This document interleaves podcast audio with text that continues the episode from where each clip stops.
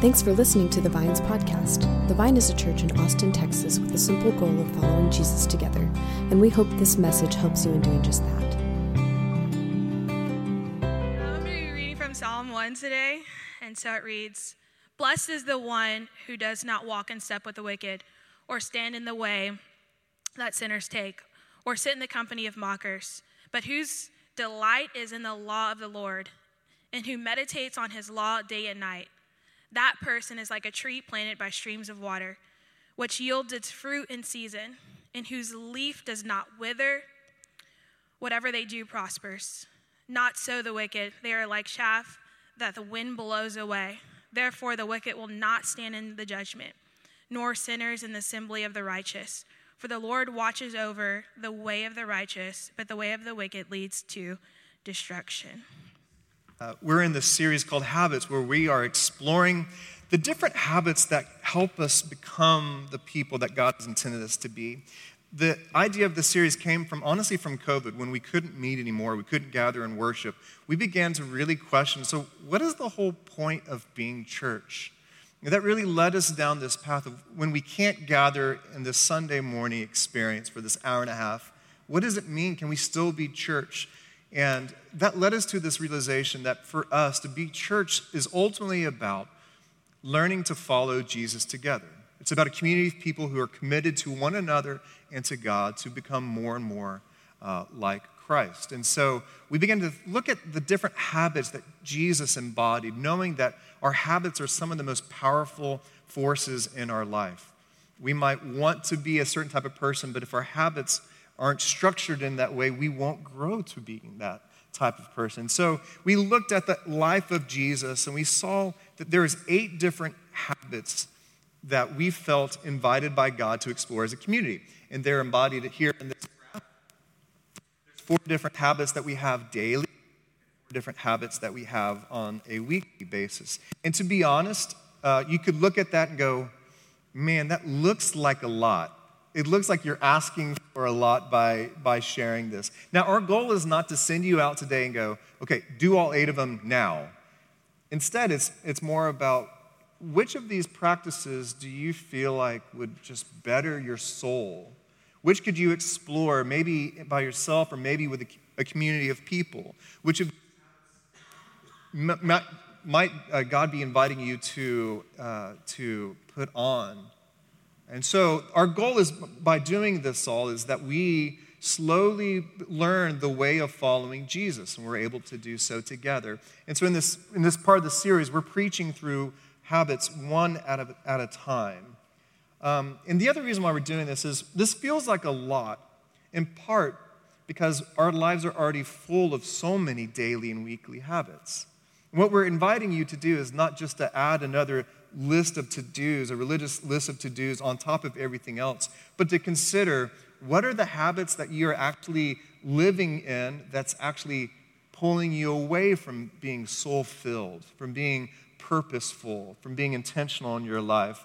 In many ways, we're talking about Jesus' invitation to take off every yoke that you are already living with that's ill-fitting, that's heavy, and to put on an easy yoke that leads to life.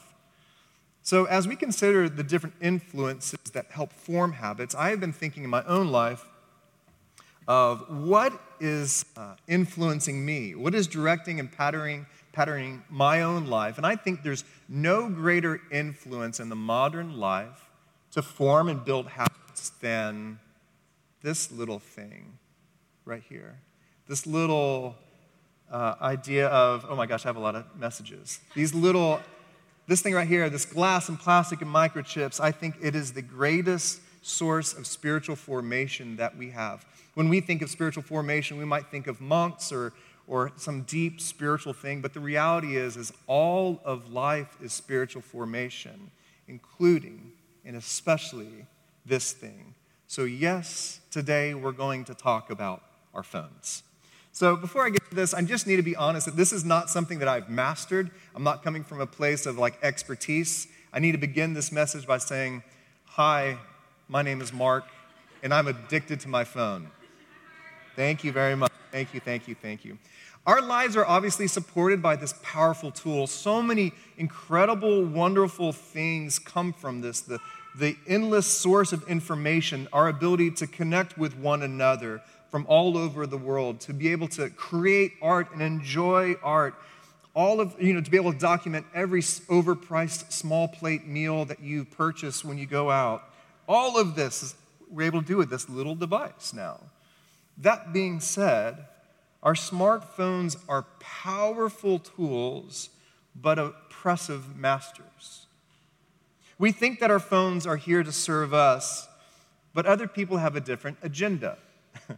Our phones are not just some passive object in our life where we get what we want. There is a curtain behind our relationship with our phone. There's a curtain that's hiding a different reality. Scores of people, of technology, and billions and billions of dollars have gone to make sure that this phone is not passive, but is active in influencing our lives, our well-being, and our lifestyle. By and large, our phones do not merely work for us, but they are a platform for us, the user, to become a product. Businesses, advertisers, programmers have the goal to possess the new currency. I heard someone recently talk about what is the new currency in our society. Any guess? Data? Yes. Ourselves. Ourselves. Attention. This uh, this one author, uh, John Mark Comer, talked about the new currency is attention.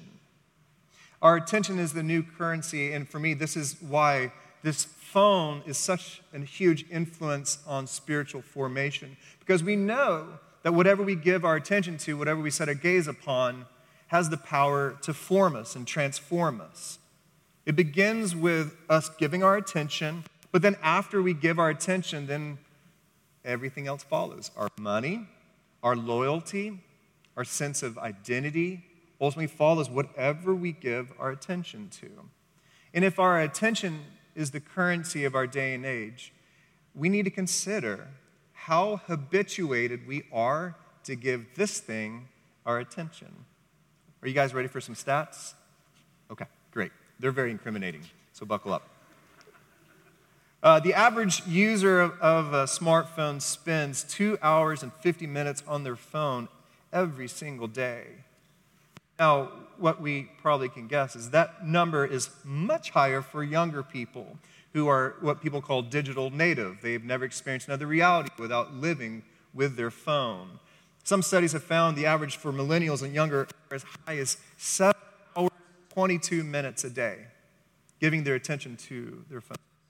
What do you think is, I know for me personally, when I text a guy and he doesn't respond for a day, I'm like, ah, that's a real man right there. He's not like married to his phone. He's like out doing stuff, chopping things or something. Uh, so I personally would think that like, oh, like a, a healthy person might spend an hour or less on their phone, right? Right? That's like I would think. So five percent of people say that they spend less than an hour a day on their smartphones. iPhone users say that uh, the stats share that they unlock their phones on average of eighty times a day. That's once every ten minutes, going back, returning to it.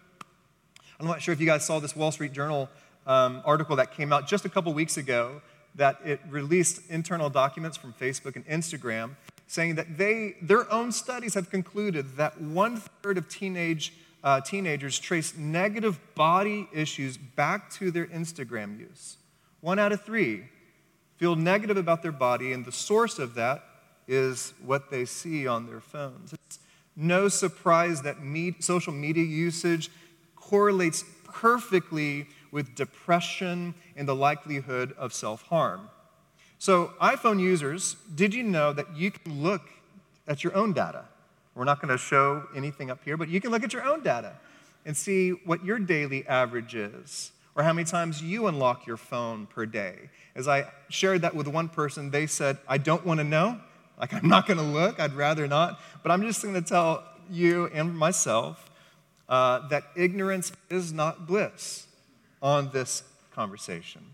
In the research that I've done, as my as a new armchair expert on this, as a research I've done, I was not surprised to find that nobody is saying that our, stre- our screens are strengthening our mental health or self-worth or confidence.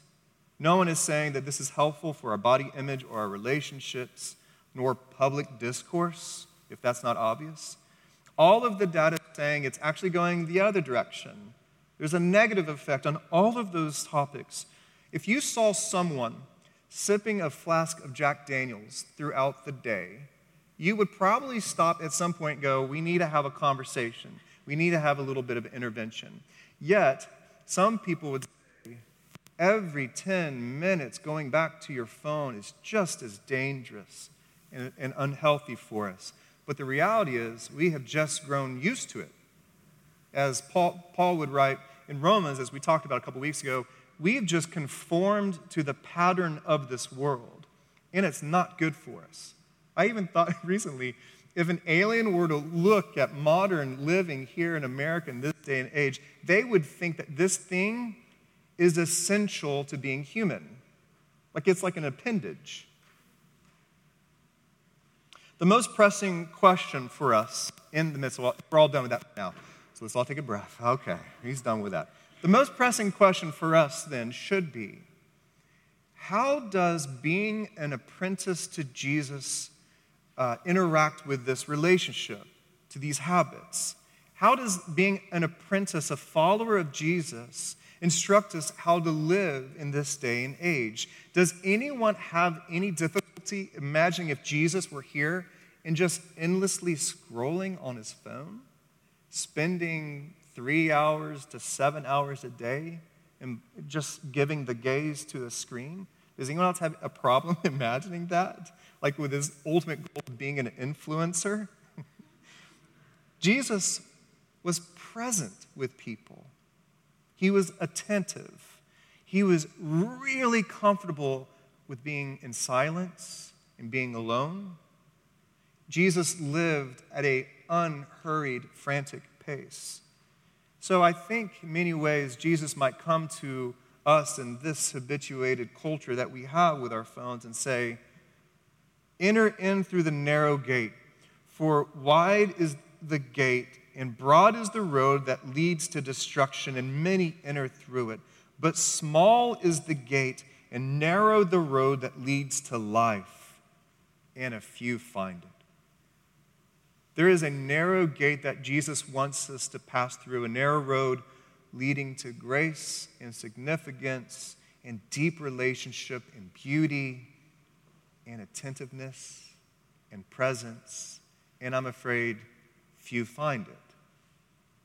So for our community, we're going to begin by just considering uh, one habit, one practice when it comes to our phone, and it is this narrow gate with how we can start our day. It is discovered in the habit of Scripture before screens. And that what this is answering, start our day? How do we seek to begin our days? To begin this habit, we need to unwind some strong habits that we already have with our phones. I think we're done with some stats, but can I just share a couple more with how we begin our days? Okay. All right, so this is about how we begin our days with our phones. Around eighty percent of smartphone users check their fifteen minutes of waking up every morning. So within fifteen minutes, you're on your phone, eighty percent, okay? forty-six percent of Americans admitting to checking their smartphones before they get out of bed, okay? So less than half are on their phones before they get out of bed. This is not incriminating. This is not guilt-inducing. It's okay. This is a safe place. That number is much higher for millennials, eighteen to twenty-four-year-olds, clocking in at sixty-six percent. Before their feet are hitting the floor, they're on their phones. Now, if we were to step back from this habit, we would all say probably not the most ideal way of beginning your day, right? Like it just begins by saying, I'm not sure if beginning our day's attention to other people's agenda is the best idea. That, won't it just welcome anxiety and stress? I don't think, if just take this as an idea. Imagine the, the practice of waking up and before getting out of bed saying, okay, bring in the one hundred people. And one hundred people file into your bedroom still in jammies or whatever, and go, okay, uh, um, how, Aunt Kimberly, let me hear your latest political rant. Okay, very good, very good. You, what do you want to do? You, oh, you want to s- sell me a stand-up paddleboard. You've been listening to me, very good.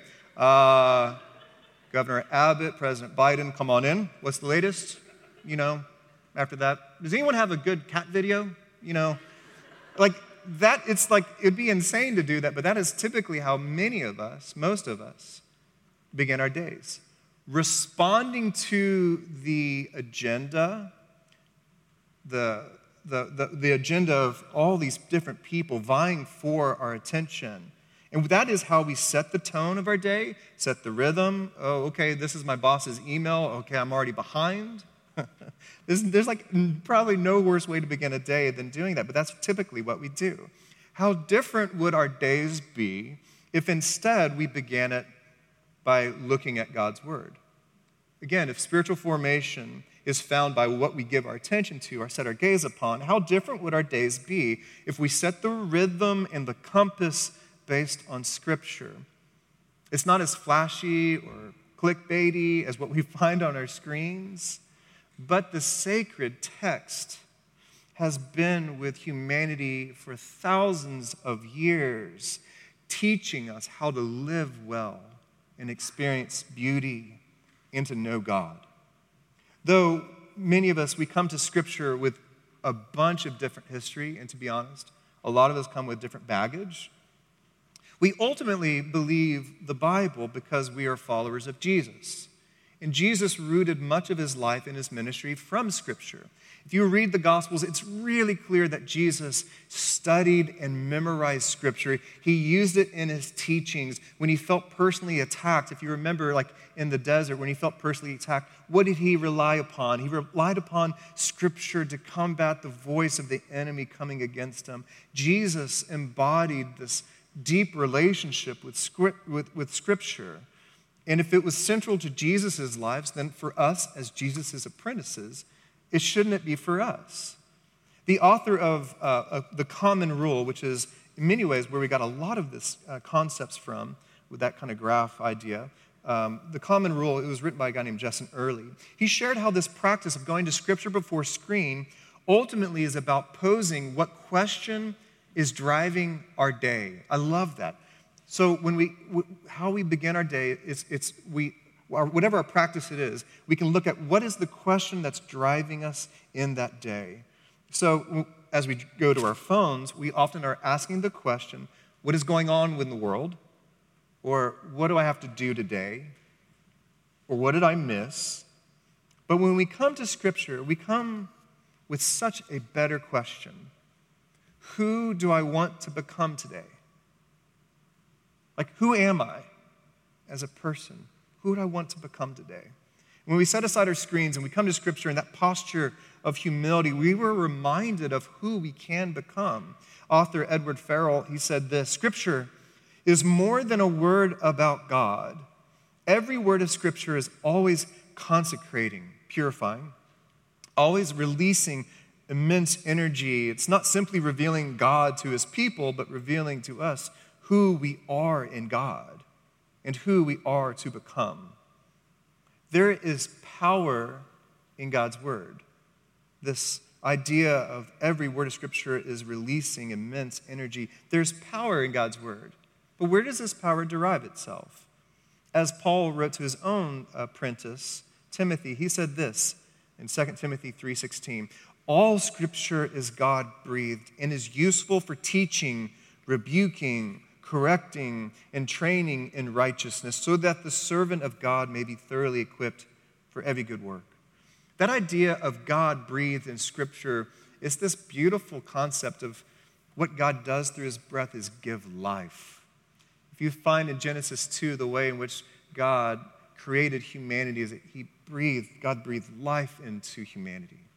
Or even after Jesus was crucified and he was came back from the death and he, and he was with his followers in this upper room and they were terrified, they were stalled out in fear, and Jesus breathed on them and said, receive my peace.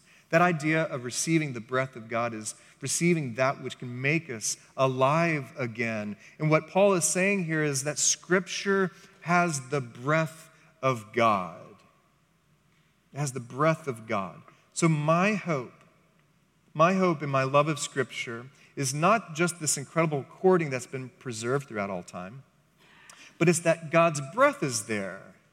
It is still active and alive, revealing who we can become, making us alive in hope when we feel imprisoned by fear, when we get stalled out, stalled out with anxiety. God's breath is still there, wanting to meet us, wanting to shape us, wanting us to become who we were created to be. So therefore, we do not come to Scripture like we would any old textbook. All right, finding out what are the quotes that I can have, the Scripture quotes, to get after that person, to defend that thing. No, we come to Scripture for formation and not just information. That's why this our relationship with the Bible is different than any other thing that we come to and we can read. It's because it is the power to form us. Not only that, but God continues to meet with us in Scripture for a specific purpose. In verse seventeen, so that the servant of God may be thoroughly equipped for every good work. Don't you want to be equipped for life? Don't you want to have a deep equipping that waking up in the morning and looking at the news feed of the day that doesn't seem to really meet? Well, the reality is that God is breathing in God's word so that you could be equipped for whatever God has for you in that day. You can't do it alone. It was never God's intention. So therefore, we have this gift, this complicated gift of God's word. This is a part of experiencing what the psalmist in Psalm one said. This is a part of experiencing the blessed life. In Psalm one, we heard Ivor uh, read, blessed is the one who does not walk in step with the wicked, or stand in the way of sinners take, or sit in the company of mockers, but whose delight is in the law of the Lord, and who meditates on it day and night. It seems as if the psalmist is saying there's two different paths. There's the blessed one and the one that does not end in blessing. And what is the one that uh, is blessed? It's the one that's deeply rooted in Scripture. And the other path that leads to destruction, well, it's when we set our gaze and our attention on the wrong thing. First, it's walking with the wicked, and then standing in the way of the sinner, and sitting in the place of mockers. Do y'all notice the movement in that? It begins with this walking, and then standing, and then you finally just sit down. And if there's a place of, like, for me, of mockery or wicked envy and strife and contention, isn't this one of the greatest sources of that in our life right now? And yet, we find in this progression, this leads to destruction. It's by giving our attention and our relationality with that which can't bear the weight of our soul, and that doesn't lead us to a blessed life. Yet, the one who delights and meditates on God's word, the psalmist said, will experience blessing. That word's kind of lost on us because we live in the South and we use word blessings for everything, right? Like parking spot. Or we use like a backhanded compliment when, oh, bless their heart, which is really like, they're so screwed up. But we're in the South and we can't say that, right? So what in the world is blessing truly about? The Jewish understanding of blessing is when you are connected to the way that life was intended.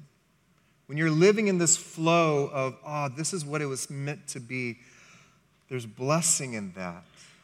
When you are experiencing the delight and joy of being where you are called to be, there's blessing that. When you can almost hear God's voice saying, this is how it was meant to be. This is how I created it. And where is the blessing for us? Is when we know and meditate on God's word.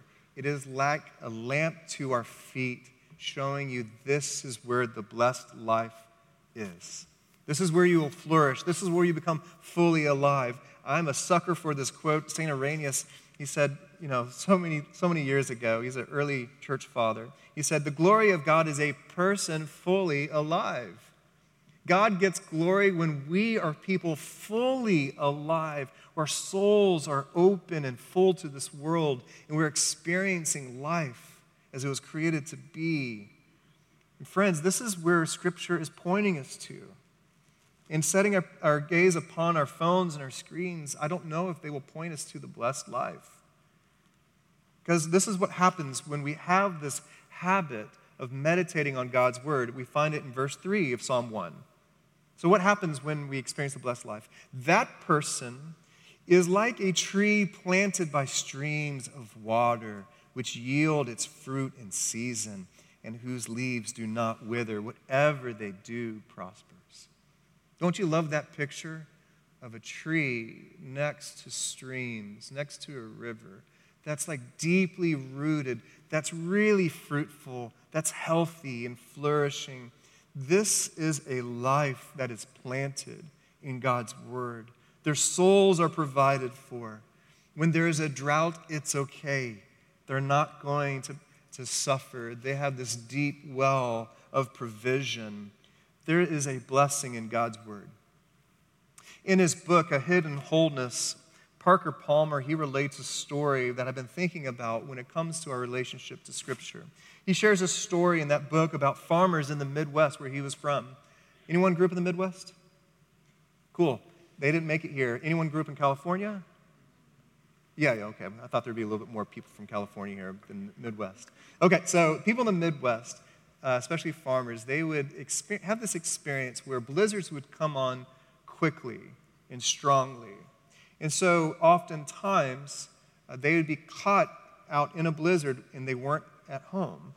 And so oftentimes in the Midwest, they would actually tie a rope to the back door of their home and run it all the way to the barn, just in case, because a tragic, uh, a tragic thing that would sometimes happen is that farmers would go out to the barn and the blizzard would hit and they couldn't make it home. They would find themselves wandering because they couldn't see even to their own fingertips. And so they would circle and circle and die oftentimes even in their own backyard.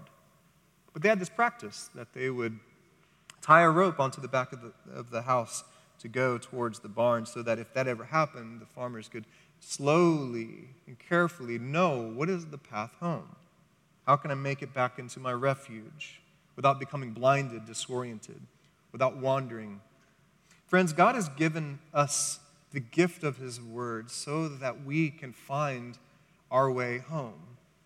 When life gets chaotic, when we get distracted, when we lose our way, that we can depend on Scripture.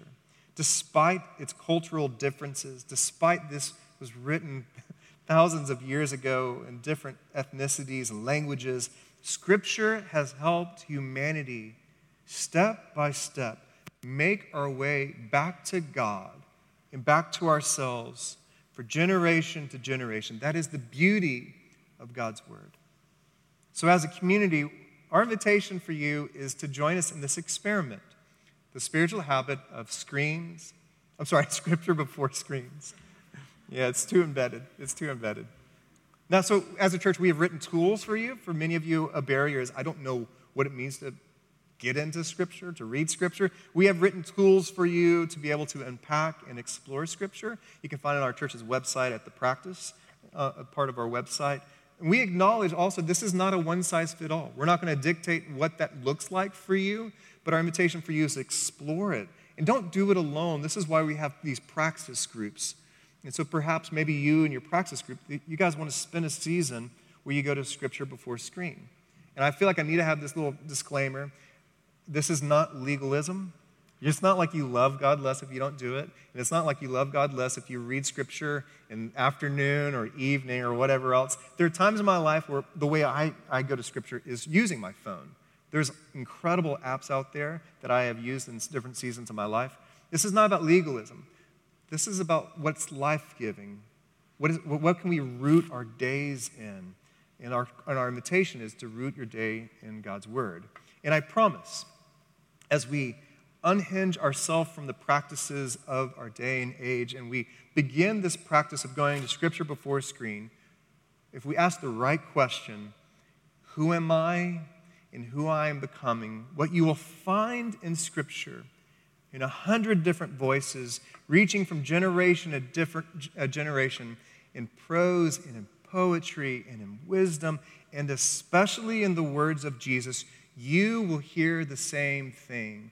Who am I? You are God's beloved.